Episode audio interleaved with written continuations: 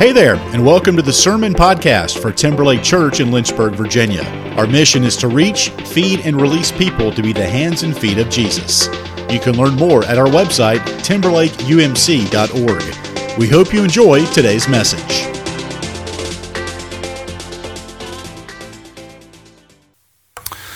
Brothers and sisters, we are in Ephesians 5 today. If you have your Bible, open it, follow along, or follow along on the screen as I read verses 1 and 2, 21 and 22, 25 and 32 from Ephesians chapter 5. This is Paul's letter to the church at Ephesus and also then to us. Follow God's example, therefore, as dearly loved children, and walk in the way of love, just as Christ loved us and gave himself up for us as a fragrant offering and sacrifice to God. Submit to one another out of reverence for Christ. Wives, submit yourselves to your husband as you do to the Lord. Husbands, love your wives just as Christ loved the church and gave himself up for her. This is a profound mystery, but I am talking about Christ and the church.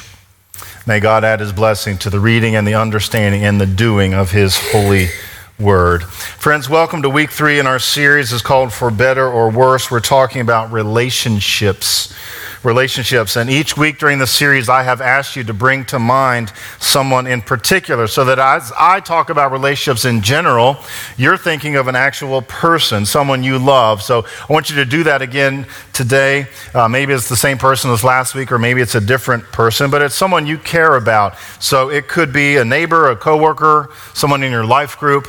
It could be a spouse. It could be a parent, a child, a friend. You got someone in mind? Yes? Okay, great. Now, we know that relationships are great. We know that relationships are great, but that they take work. They take work. So, I'm going to get my dad to bring out my boxes here, which I forgot to get earlier. Thank you, Dad. Isn't it great to have a dad as a stagehand? You're the best. So, um, they take work, and we all start these relationships with an invisible but very real box of desires.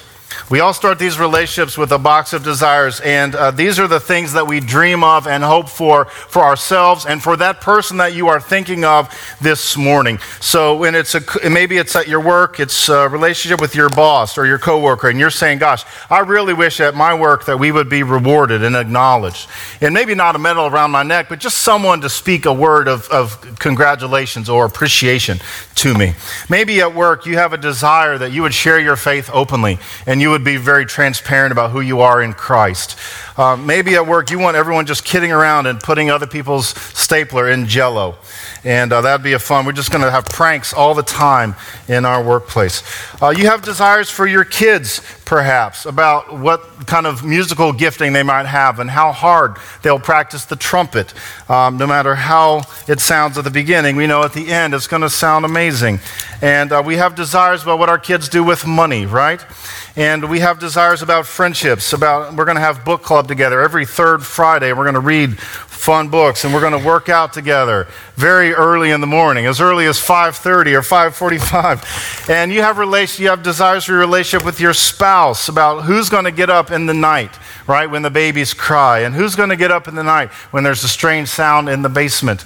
And you bring all these desires into your relationships but then something happens over time in which we take these desires, good, even God given desires, and we move them from the desires box into the box of expectations. And what began as I wish and I dream of now becomes, well, you better and I expect. And the thing about this is, friends, the box of desires is light, isn't it? It's life giving. But the box of expectations is heavy, boy. This is like a burden to carry around. Now, this is the dynamic that I want you to think about and consider as you think about your relationships. And uh, as we've gone through this series, a couple of you have asked me, well, Pastor, okay, I get it, but is there ever a time when it's okay to have expectations? Because expectation doesn't have to be a dirty word, does it? Well, of course not. And yes, there are contexts and relationships in which expectations are good and right. And so we know bosses have expectations for their employees, right? That's a good thing. And parents have expectations for their kids. We should have expectations for our kids, shouldn't we? There are some things that are okay in our household and some things that are not okay. And we have expectations. Notice this most of all, the Lord above has expectations for all of us, doesn't he? And when we open His Word, there are plenty of shall and shall not in here. And these are not suggestions, right? These are commands. God has expectations for us, His children. And God is right to have those expectations for us. So don't let this be a dirty word, but notice when someone has authority over you, it is good and right for them to have expectations for you. What we're talking about in this series mostly is mutual relationships. And the problem is not expectations so much, but it's, it's desires which have become expectations. You follow me? Okay, so that's where I want you to think, and that's where I want you to be as we go through this series, and to notice the difference, and to notice what started out as something life giving and peaceful and grace filled has become something that tears down and is full of judgment and accusation. Um, think about it like this. Think about it like this. Let's say I loan you money and you now owe me money. And so long as you owe me money, you can never give me money, right? Because anytime you give me money, it will be seen not as a gift, like, oh, isn't that so nice of you to give me that? It will be seen as a repayment, won't it? So long as you owe me money. So let's say you give me 20 bucks, but let's say you owe me more than 20 bucks. So not only am I not thinking, oh, that's such a nice gesture, what am I thinking? Where's the rest? Right? Where's the rest? So, anytime we are living and operating out of expectations, out of what we owe one another, there is very little room for gifting. There is very little room for unconditional love. There is very little room for gratitude in a relationship that is based on expectations because, well, that's just what you're supposed to do. You're the man, you're supposed to. You're the woman, you're supposed to. You're my friend, you're supposed to do this. This is what I expect from you.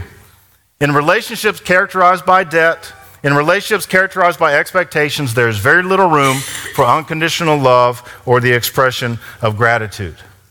Now, how do we know, friends, if our relationship has drifted from desires to expectations? Well, there's a question you can ask yourself. It's very simple. And the question is this what does he owe me? Or what does she owe me? Ask yourself that question as you think about the person you have in mind this morning. What do they owe you? And be honest with yourself about the answer to that question. Now, the answer I hope we can get to, the spiritually mature answer to this question is what? Nothing. Nothing. This person owes me nothing. And this is the paradox of covenant relationship, friends, of Christian relationship. I am aware I owe the other person everything, but they owe me nothing. I owe Jesus everything, but he owes me nothing. Now, how is this possible? Well, it's possible because of the cross of Jesus Christ, who paid your debt of sin so that you can be set free. And he has declared to you now you owe him nothing in terms of the debt of your sin. All you have to do is believe in him. So, because you have been set free from that debt, because you owe God nothing, because Jesus has paid it for you, now you are able to say to someone else, Now you owe me nothing. You owe me nothing. So, how do we get there? How do we get to this place of freedom, of liberation, of, of truly believing that we don't have to have expectations, that we're set free, that nobody owes us anything? How do we, how do we avoid operating out of this box of expectations. Well, some of us might think, well, you know what? The best thing to do is just get rid of my desires. Just take this box and throw it out and dump it.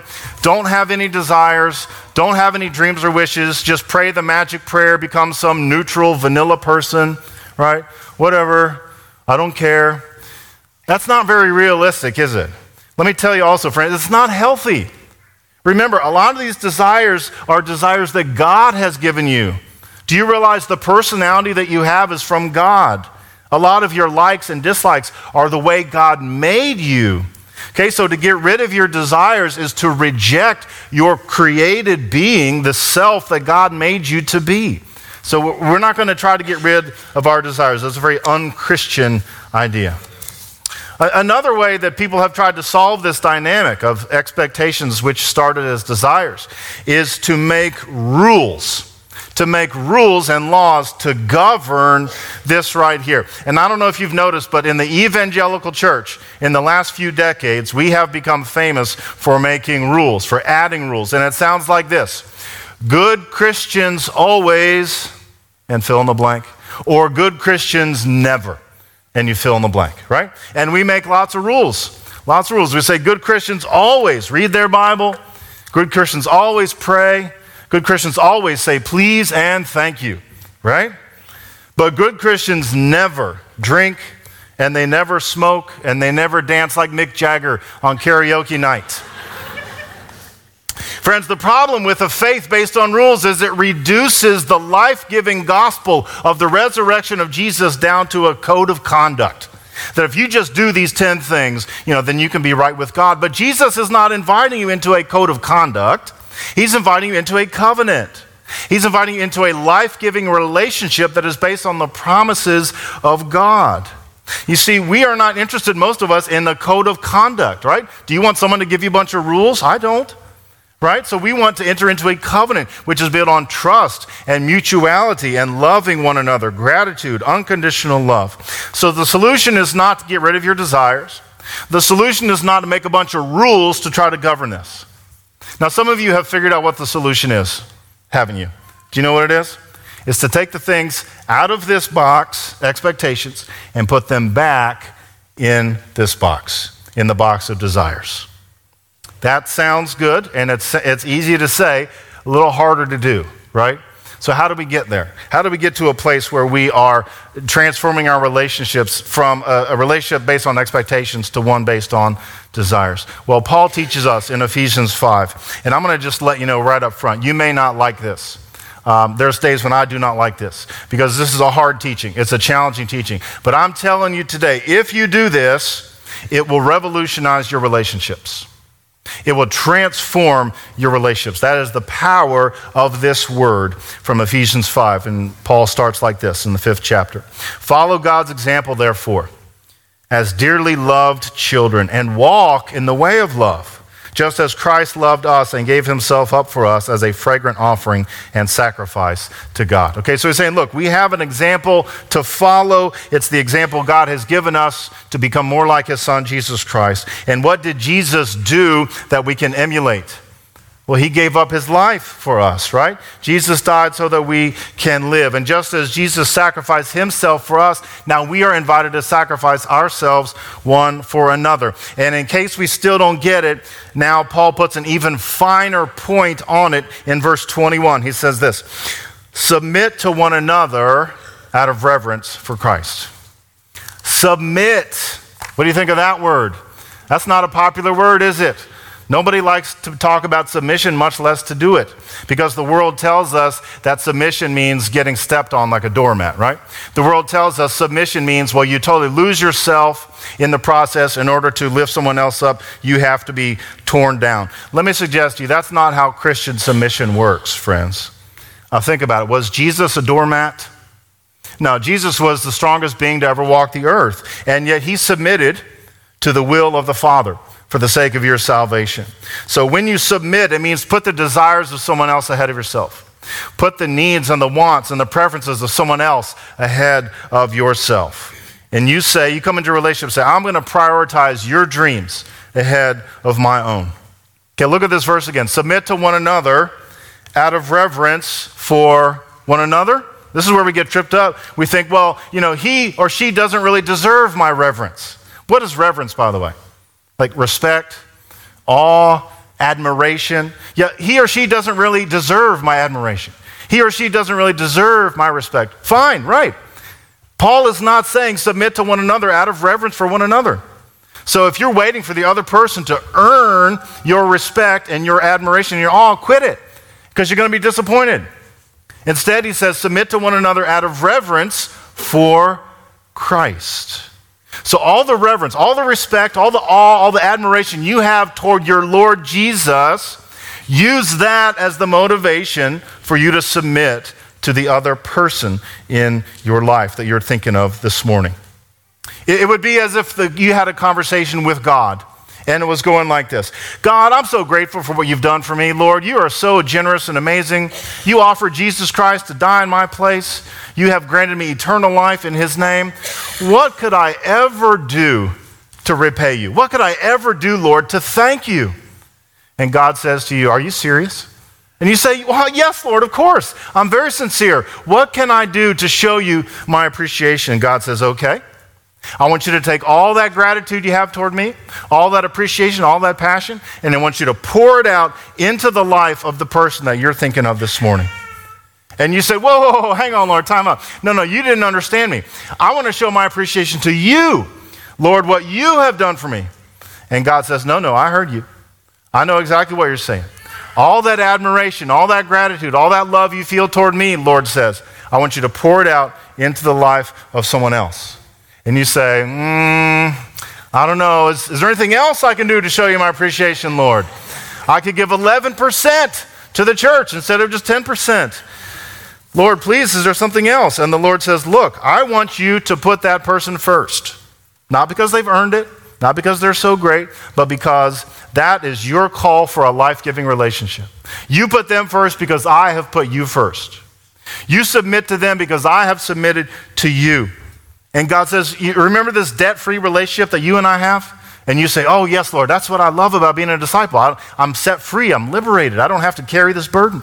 God says, Yes. Now you take that concept of debt and relieving and forgiving of debt and you apply it to your relationship with that person. And you declare to them that they do not owe you anything.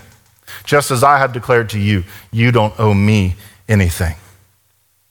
Imagine how it would change our relationships, friends, if each of us lived this way, in a way that is free of expectation and free of debt, if we were more concerned with fulfilling the other's desires than having our own fulfilled. Imagine if the relationship you're thinking of this morning was marked by a submission competition in which each person is racing the other to the back of the line and trying to outdo one another in service, in love, in gratitude. It's not a coincidence that today's Mother's Day, is it? Uh, we're talking about how to submit to one another out of reverence for Christ. I think one of the reasons we're so enchanted with our mothers is because they do this, don't they? Do you know any moms who do this? I do. I do. Our moms put us ahead of themselves, don't they? When I was growing up, mom made the dinner. Mom was the first person to get up from the table when something was missing from the table, and she was the last to eat. Mom submits to us out of reverence for Christ. Moms took us to soccer practice and they went to work to provide for the family and they served on the PTA board and they taught Sunday school and they hosted play dates and they put up with all of our shenanigans, didn't they? And the love of a mother reminds us of the love of God for all of us, that we serve a mothering God Jesus said, I desired like a mother hen to gather you in in my brood and to protect you and to nurture you. That is the love of God for us, friends. And so we praise God today for our moms. So Paul continues. Paul's talking about this idea of submission, and now he goes to the example of marriage. And of course, this is the verse that all the ladies just love. You've been begging me to preach on this verse. Uh, it's the next verse, verse 22. Can you put it up there? Here we go. Wives, so,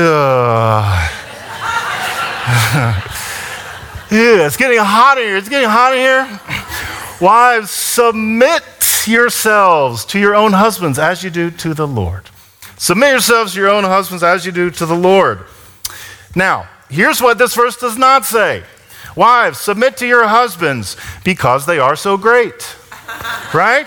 It does not say, Wives, submit to your husbands because they're perfect in every way. It does not say, Wives, submit to your husbands because they'll never let you down. It doesn't say that because the Lord knows your husband will let you down, right? Lord knows that we, the husbands, we are fallen, we are broken creatures, and we don't always get it right. And so instead, Paul says, Submit to your husbands as you do to the Lord. Because the Lord is perfect and perfectly loving, and the Lord will never let you down. So, all the reverence that you have toward Jesus Christ, Paul says, now you pour it out, you channel it toward your husband. out of reverence for me, God says. Now, a lot of sermons on this uh, passage, they stop right there and say, Amen, let's all go home. But guess what? There's more to the story. Uh, it's interesting if you keep reading. Um, there's more. And Paul also addresses the men. Did you know that? So let's skip ahead a little bit here to verse 25. Paul says this Husbands, your turn. Love your wives just as Christ loved the church and gave himself up for her. Men, you are commanded to love your wives just as Christ loved the church. Now, how did Christ love the church, men? He died for her. He died for us, didn't he? Let me suggest to you there is hardly a more submissive act than to die to yourself for the sake of someone else. Do you see, friends? The submission that Paul is talking about is mutual, right? It's not just for women, it's for all disciples, men and women.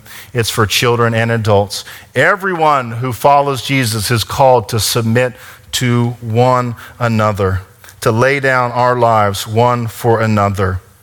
And in case we missed it, then Paul finishes this whole section in verse 32. He says, This is a profound mystery, but I'm talking about Christ and the church.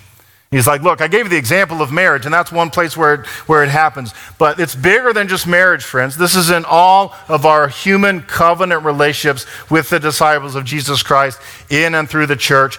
This is Christ for us. He is the groom, and we are his bride, and this is the nature of his relationship with us that we would submit one person to another. Here's the point God loves you. God loves you more than you could ever imagine, and He wants you to know and experience that love. And God also loves the people who are in your life. And the best way God knows to love them in the name of Christ is through you. You are the number one earthly tool. You are the number one earthly vessel that God is using to love that person that you thought of this morning when I asked you to think of someone. God wants you to be a channel of His love to them. God says to you, You take this debt free relationship that you and I have, you take this life giving covenant that you and I have, and you pour it out into the life of that other person. And all the gratitude and all the warm feelings you have toward me, the Lord says, you take that and you share it with that other person. And you say, Oh, well, but they don't deserve it, right? This is one of the kinds of pushback that we hear when we give this sermon is, you know, I have been working to fulfill this person's desires, but they don't appreciate it. They don't, I tried, she doesn't get it. Or he never said thank you. Have you ever say that out loud or at least think it to yourself? I know you have. I have. Get this, friends. We're not fulfilling the other's desires in order to make them appreciate us. We are fulfilling the other person's desires out of reverence to Christ. So even if that person never says thank you, you do it anyway. You do it anyway out of reverence for Christ. Here's another kind of pushback that we hear. Uh, Pastor, you know, that's all well and good, but you just don't realize how bad my relationship is. Like, you don't know how difficult, how messy, how broken it is you don't realize how bad it is. Can I tell you something? Yes, I do. yes, we do. Because when you're a pastor, people come and sit in your office and they pour out their heart. And as pastors, we cry with you and we ache with you and we pray with you and we hear about all sorts of horrible things that happen in relationships, like infidelity and abuse and neglect and hard feelings. And so we know we know. Uh, you know, churches are like hospitals, right? And pastors are like nurses. You call us when there's a problem. And you say, hey, I need some help, right? Nobody ever calls us to be like, hey, pastor, just want you to know everything's great. The sun is shining. You know, my wife loves me. Kids are very obedient. They, you know, little Roger got an A on a science test. Nobody, and I'm not, we're not asking for those calls. Amen, Pastor Matt? We don't need, we don't need those calls. My point is, we know how bad it is. So please don't walk away this morning saying, man, they just don't get it. Yes, we get it. But you know more important than that? The Lord gets it. The Lord knows. The Lord knows your situation. And this is the word He has given you to address it. This is the word He has given you to address it. He has said to you, You submit out of reverence to Christ. You submit to that other person and watch what the Lord can do. And you're saying, oh, but it's hard. Of course it's hard. Impossibly hard. But with the power of the Holy Spirit, you can do it. You can do it. And it might be the hardest thing you ever have to do in your life, but I'm telling you, friends, it's worth it. it is totally, totally worth it. Homework? You ready to talk homework? Okay. Um, here's what I want to invite you to do if you want to do homework this week. Uh, find practical ways to submit yourself to that person that you're thinking of today. Out of reverence for Christ, you go out of your way to submit to them. Okay? Now, here's the catch you cannot tell them this is what you're doing. Like, hey, look what I did for you. I'm submitting myself to you. Aren't I so great? Tell me how great I am. Okay, that's the opposite. That's you have to do it secretly. Do it secretly. Don't tell anyone except the Lord. And then you go and do it, and you do it for one day, and do it for two days, you do it for seven days, and go to your journal and write down what happens. Write down what happens. I guarantee you, God's going to move through that. God can use people with willing hearts, friends. God will transform your relationship. Just watch. Just watch.